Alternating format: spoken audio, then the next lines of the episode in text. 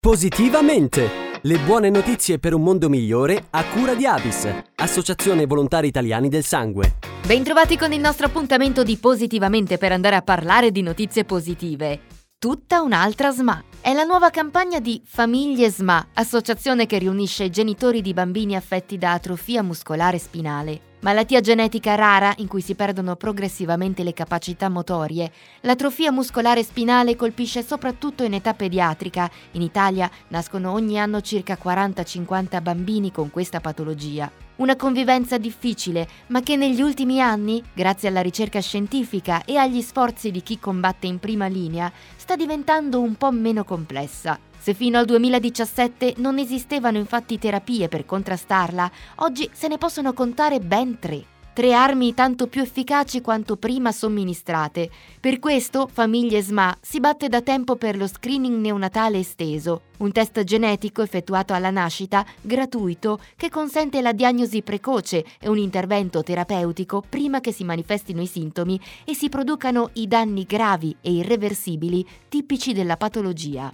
Avviato nel Lazio e in Toscana dal 2019, è oggi una realtà anche in Liguria, Piemonte e Puglia e presto lo sarà anche in Campania, Lombardia e Marche.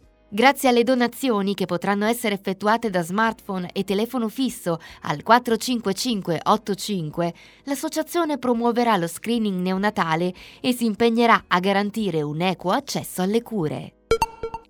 Torna l'appuntamento Grandi Cuochi all'Opera, tradizionale pranzo benefico di Opera San Francesco, giunto all'undicesima edizione, organizzato a Milano con Identità Golose, per raccogliere fondi e sostenere concretamente i servizi per le persone in difficoltà.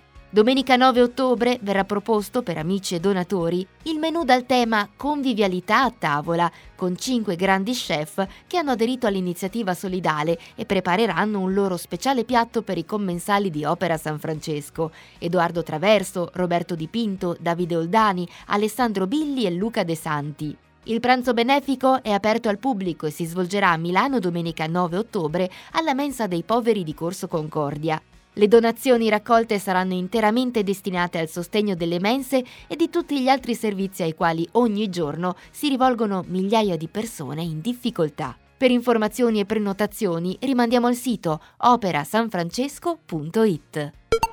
Sta prendendo forma in Germania la prima tratta ferroviaria 100% a idrogeno. Protagonisti di questa rivoluzione, in Bassa Sassonia, 14 treni che entro la fine dell'anno sostituiranno 15 mezzi diesel. 126 km di tratta regionale che saranno percorribili da subito, con 5 convogli a emissioni zero che verranno riforniti di idrogeno quotidianamente. I treni, che viaggiano a velocità comprese tra 80 e 120 km all'ora, emettono solo vapore acqueo e condensa con un'autonomia di 1000 km, potendo operare tutto il giorno con un solo serbatoio di idrogeno.